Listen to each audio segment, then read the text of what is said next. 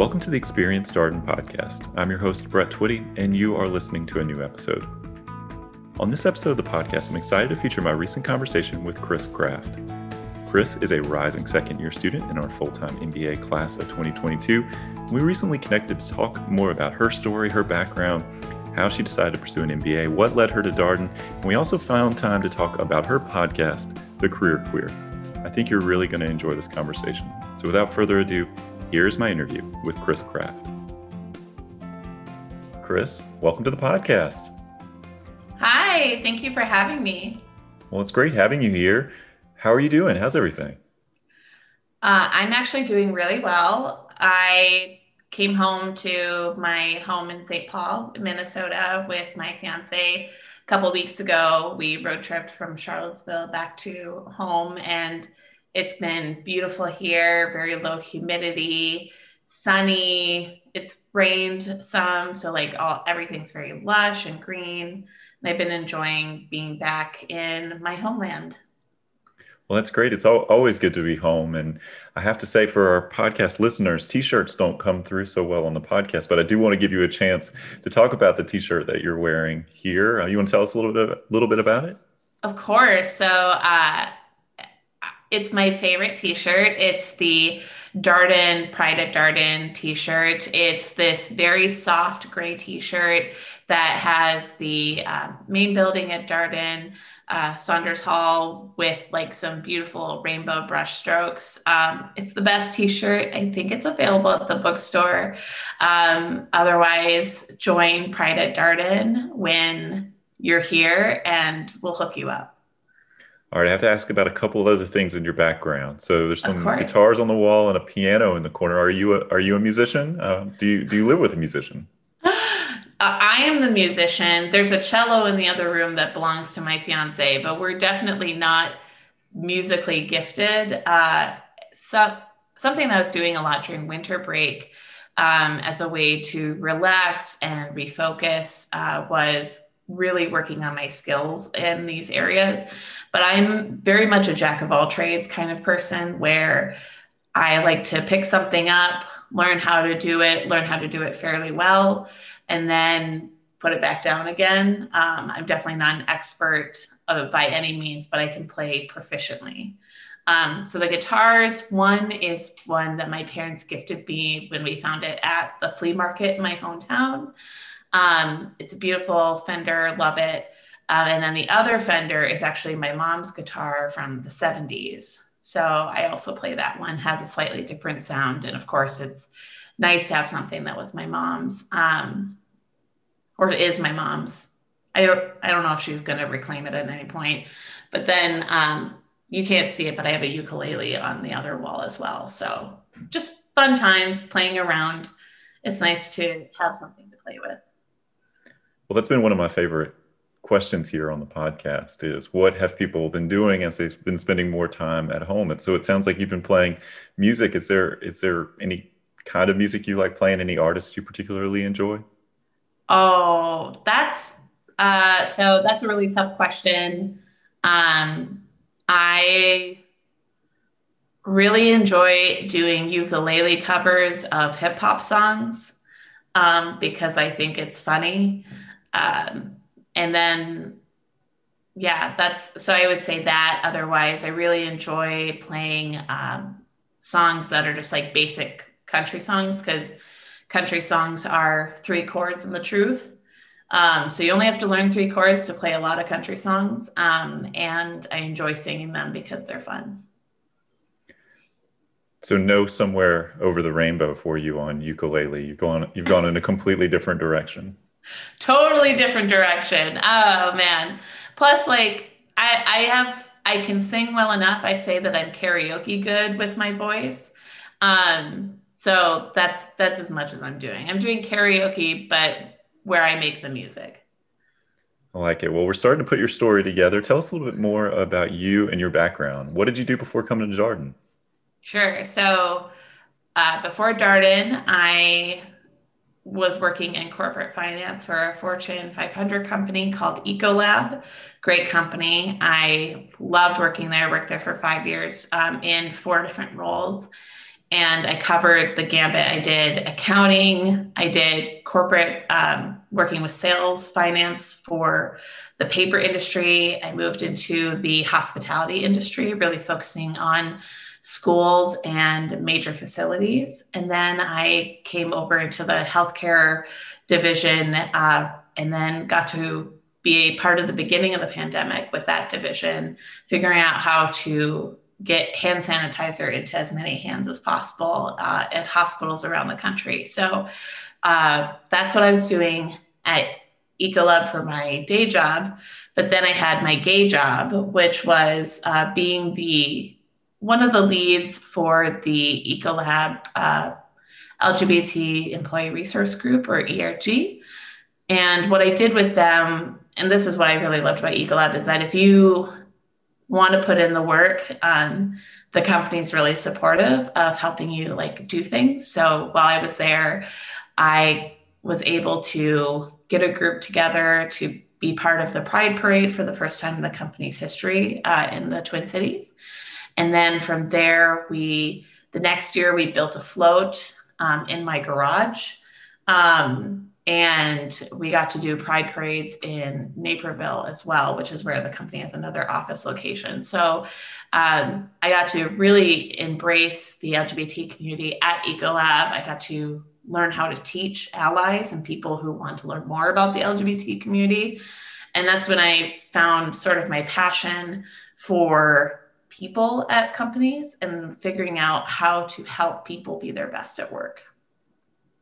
So you... Have, so you have this background in, in working for Ecolab. Had you been thinking about an M B A, business school for, for a while? Was it a relatively recent thought for you? Yeah. So when I was working within the finance function at Ecolab, I was, uh, it was my second role. I was working in Naperville, Illinois, which is right outside Chicago. Um, and I saw that a lot of managers, um, had M B As out in the Chicagoland area. And so my, that was the first time where I was like, oh, I think I need to get an M B A, because I knew I wanted to be a manager because I loved working with people. I love mentoring people. And that's been something that I've done. Uh, I actually saw one of my mentees this last weekend, and I've been mentoring her for eight years. So, uh, you know, that's a huge passion of mine. And so I remember talking to somebody um, at the company she was leaving, and I said, hey, I think I'm going to get my M B A. And she basically told me that she didn't think it would be worth it for me to get my M B A because she didn't think that I had the talent or the drive to make an M B A worth it. Um, so it was a really tough conversation, but looking back on it, I think she was right uh, in the way that she understood what my career goals to be, which was working within finance. Um, and I think working within finance specifically, specifically at Ecolab, I think I would have hit a ceiling um, because I learned later on that I didn't, while I really appreciated and enjoyed some of my work in finance, it wasn't where I was going to be the happiest long-term.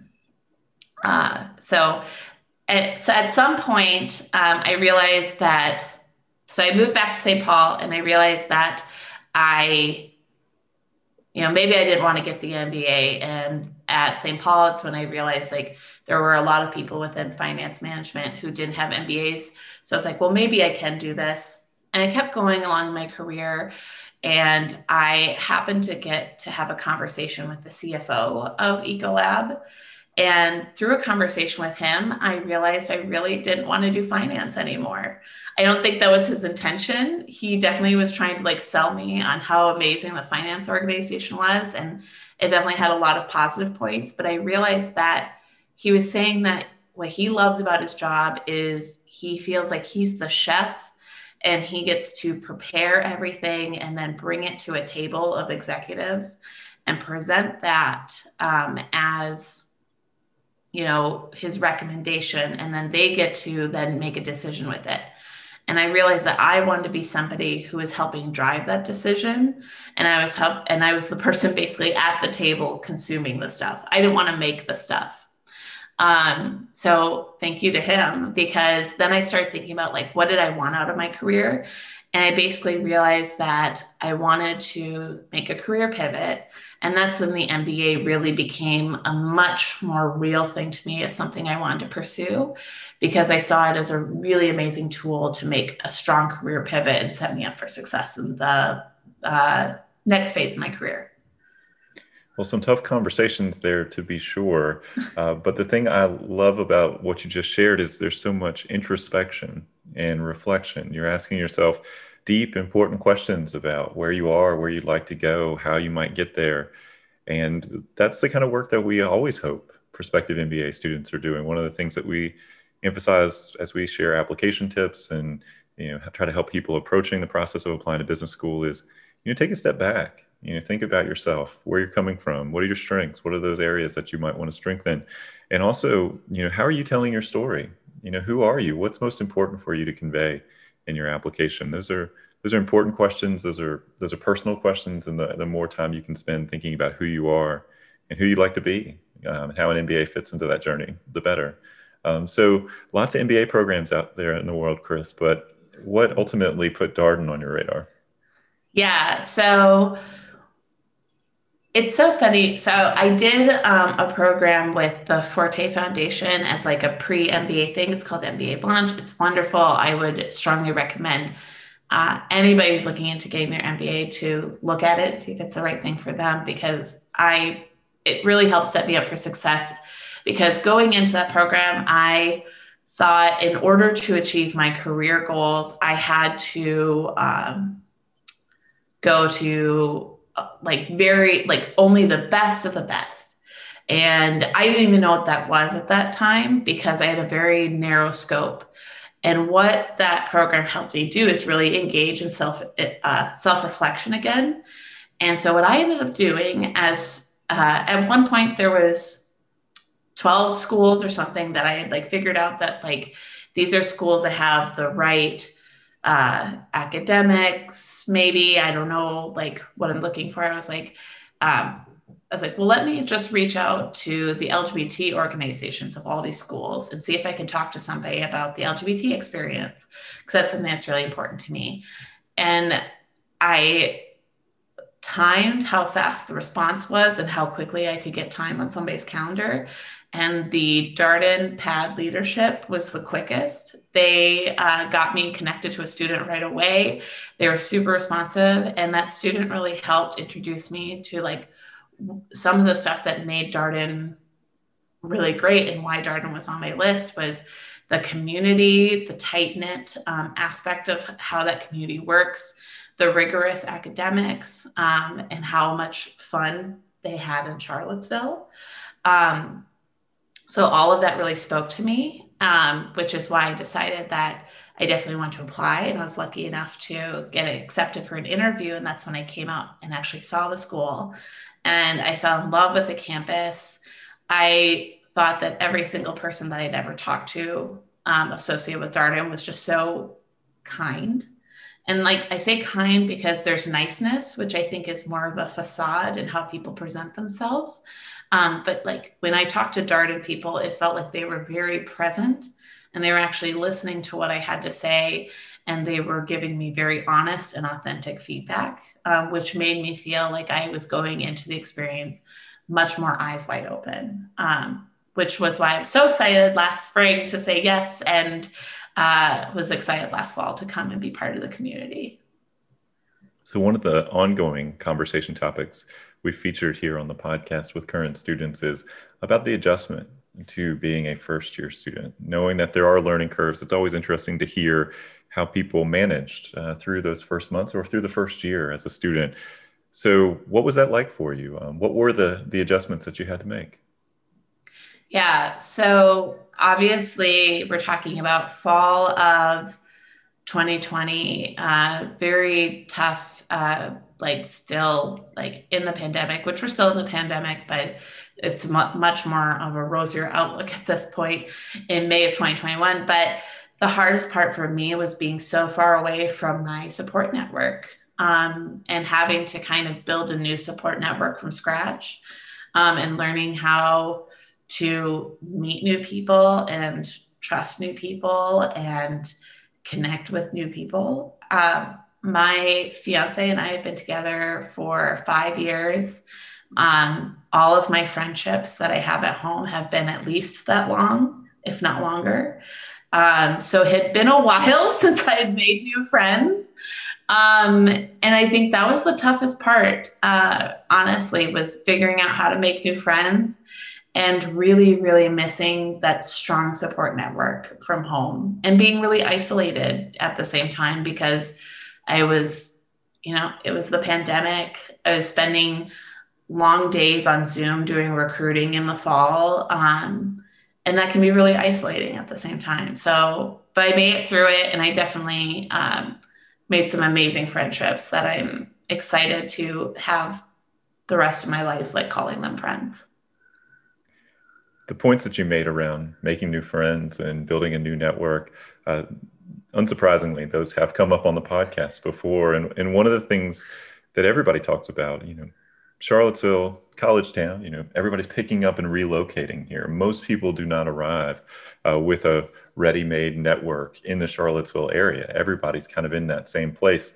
Um, and that has benefits, right? Because everybody's mm-hmm. having to get out there. Uh, the complexity for, for you and your classmates, of course, is that you're trying to build these connections and, and network during a pandemic where people are being advised to stay home and, you know, physically distant, uh, distance themselves from, from others. And so certainly made it more complicated. But one of the things that has come through, at least in my conversations with student leaders here on the podcast, is the Darden community is, is persistent uh, in the midst of everything here. Uh, there was a real resiliency to students and finding ways to stay engaged and connect, and Darden Cups still happen. Student organizations and clubs still had activities, some of it in person, uh, some of it virtual. And uh, it was great to hear that, because I think um, a lot of, you know, this past year has been uh, about adaptation, and you know, things have been more challenging, no, no doubt. But it was yeah. great to hear that that there's still things going on. Was that was that your experience?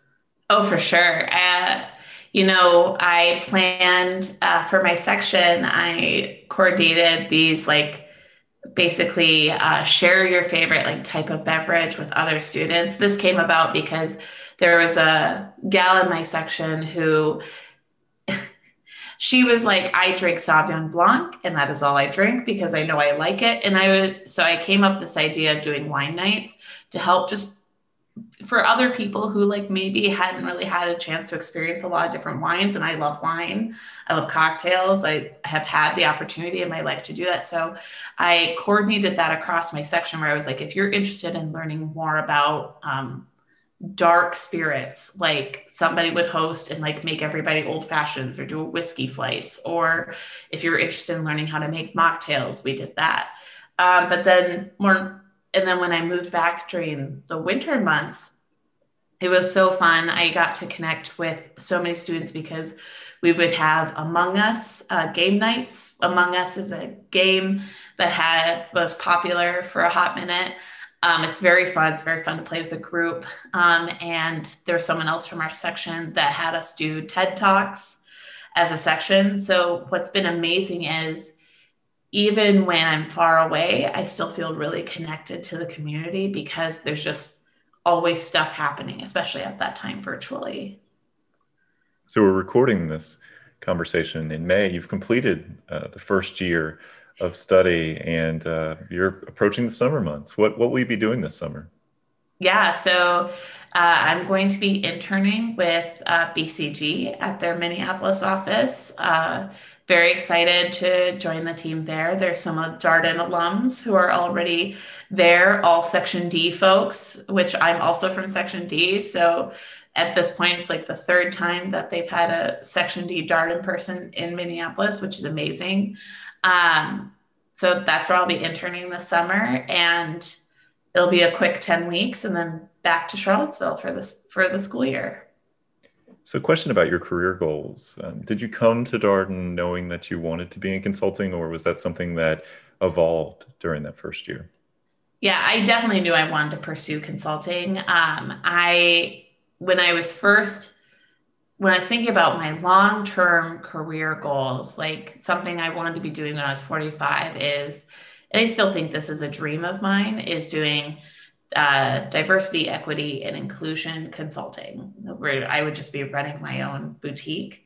Um, but so that's what I kind of came into the M B A thinking I wanted to do. And then over time, it evolved into, well, maybe I just want to try out consulting as a broad thing first, um, because it had a lot of the things I was looking for from my career. Um, very challenging um, mentally, uh, where you get to, uh, very people-based, where you get to work within teams and you get to work with clients. Uh, still heavily has a lot of analytics to it, um, which mean which is still fun for me. Uh, travel, um, I love being in airports and I love being on planes and I love just seeing um, people from different areas of the country and like seeing like what different parts of the country are like. Um, so traveling was a big uh, bonus for me. Uh, and then I also loved the flexibility it would give me if I ever need to leave consulting. Um, I thought, so for me, I came in knowing that I wanted to recruit for consulting. Um, and I did a lot of work to make sure I was ready for that recruiting cycle. I ended up being really successful, uh, which was very lucky for me. And I felt really good about that. And I was excited to, I'm, I'm excited to join B C G. It's a great opportunity. So we've talked on the podcast about recruitment. Uh, in this past year, it shifted to a virtual recruitment model. Um, they were still creative things that were happening as part yeah. of the recruitment process, companies being creative, how they can connect with students. Um, but what was virtual recruitment like? Um, did that require an adjustment? So, I mean, so to keep in mind that I've never done in-person recruiting at the M B A level, right? So, and the last time I'd done any sort of recruiting was in college, and it was very different because I went to a school that a very small liberal arts women's school in Saint Paul. It's called uh, Saint Catherine University. It's wonderful, but doesn't have like a super robust business program. So, I, for me, I loved virtual recruiting. I think um, I don't know how people could be on like I loved virtual recruiting because you had to be on screen and you had to like smile and be really um, effervescent and really personable on camera. But once the camera is off, you could just let go. And like, I don't know how people were going to different events throughout the evening. Uh, I think there's a lot more picking and choosing that had to happen versus for me, I got to go to basically everything, which was a huge benefit. Um, which meant that I had a lot more options uh, going into, you know, interviews. I had a lot of, uh, I had, I had not like nine interviews um, because I was able to network effectively with a lot of different firms versus having to pick and choose really early on. And then uh, I also really liked virtual interviewing because again, it's that whole aspect of you do the interview, you're on screen. Um, I think there had to be a much, especially for consulting recruiting, you have to do this thing called a case interview. And I think a lot of companies do them, not just consulting firms. But I think that your verbal skills had to be so much stronger in the virtual environment because you couldn't just show your piece of paper to somebody that showed your outline. You had to verbalize it. And I think that that's actually a really important skill when you're talking to people to be able to organize your thoughts effectively and communicate that. So virtual recruiting, yeah, Zoom fatigue is really real. Uh, it was definitely exhausting. But at the end of the day, I think I got a lot of benefit out of it. And I can't say that I hated it just for the fact that I could um, really focus on the task at hand. So your name first hit my radar because you have a podcast. Um, and I wanted to give you a chance to talk about your podcast, Um, the inspiration for the podcast, where you got the idea. So tell us a little bit more about your podcast. Yeah. So my podcast is called The Career Queer. Uh, there's sixteen episodes available anywhere you get your podcasts. Um, I released all of those episodes between August of twenty twenty to October of twenty twenty. Um, and the inspiration for that podcast really came from I had known that I wanted to do a podcast for a really long time. I've been listening to podcasts since I was fourteen years old. So like way, way before people even like knew what podcasts were as a medium, I loved, I loved the fact that you could listen and learn something. Um, and I loved that the new perspectives and voices that I got to hear through that medium. Uh, so a couple of years ago for my birthday, my fiance gave me as a gift, basically all the equipment I would need to start my own podcast. Um, so I think he definitely was like, you should just do this and see how you like it. It's like been a long time dream of yours, like just go for it. Um, but it took me a while to figure out what I wanted to talk about, because when you are figuring out what you want to do a podcast about, you have to think about, what do I know a lot about? What do I think I could make, make interesting enough? What already exists in the market and where is there a gap? Um, and finding that is really tough, but I found it. Uh, it's specifically career advice for L G B T people and just hearing about the careers of L G B T people um, in a very fun space. So what I wanted the podcast to really be is for, you know, somebody who's maybe fifteen, sixteen, seventeen in high school or is in college, who is queer and might be looking at a career such as working as an engineer, or a career where they want to maybe be a chemist or something like that. And there's not a lot of visibility because um, it's not like they look at pictures of chemists or they see chemists and the chemist is like, also I'm queer.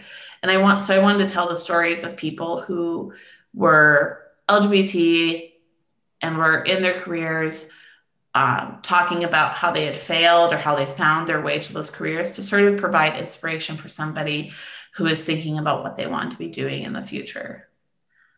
So that's what the podcast is. I don't know if I actually fulfilled on that mission, but I had a lot of fun making it.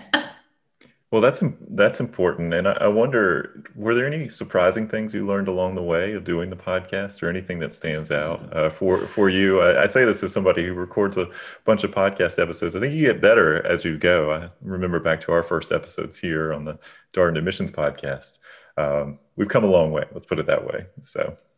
Yeah, for sure. I think the getting better uh, at everything as you go along. Uh, a couple of the first episodes, I actually had to re-record them because I just wasn't happy with how the conversation went or what was said, or it just didn't have the right feeling that I was going for. So I had to like re-record them. I also learned how to be a better interviewer.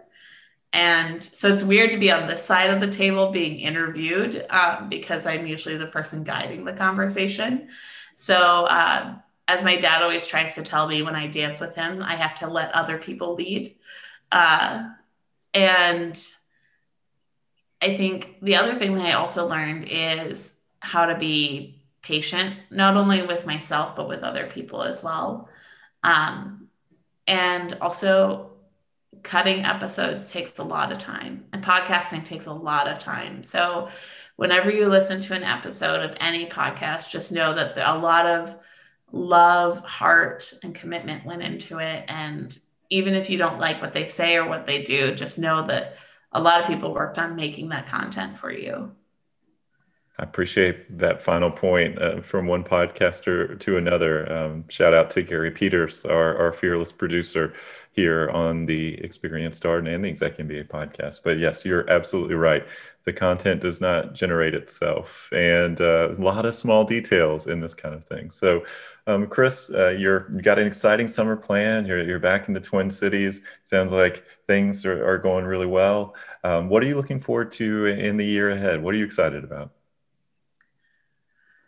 I am looking forward to simply getting to be around people without fearing that either they're going to give me a deadly disease or I'm going to give them a deadly disease. I think that'll be so fun. And so on top of that, I'm just looking forward to meeting all of my classmates of the class of twenty twenty-two and getting to know them even better. I'm excited to meet the new incoming classmates. I've already gotten a chance to meet some of them um, over, you know, texting and Zoom and stuff.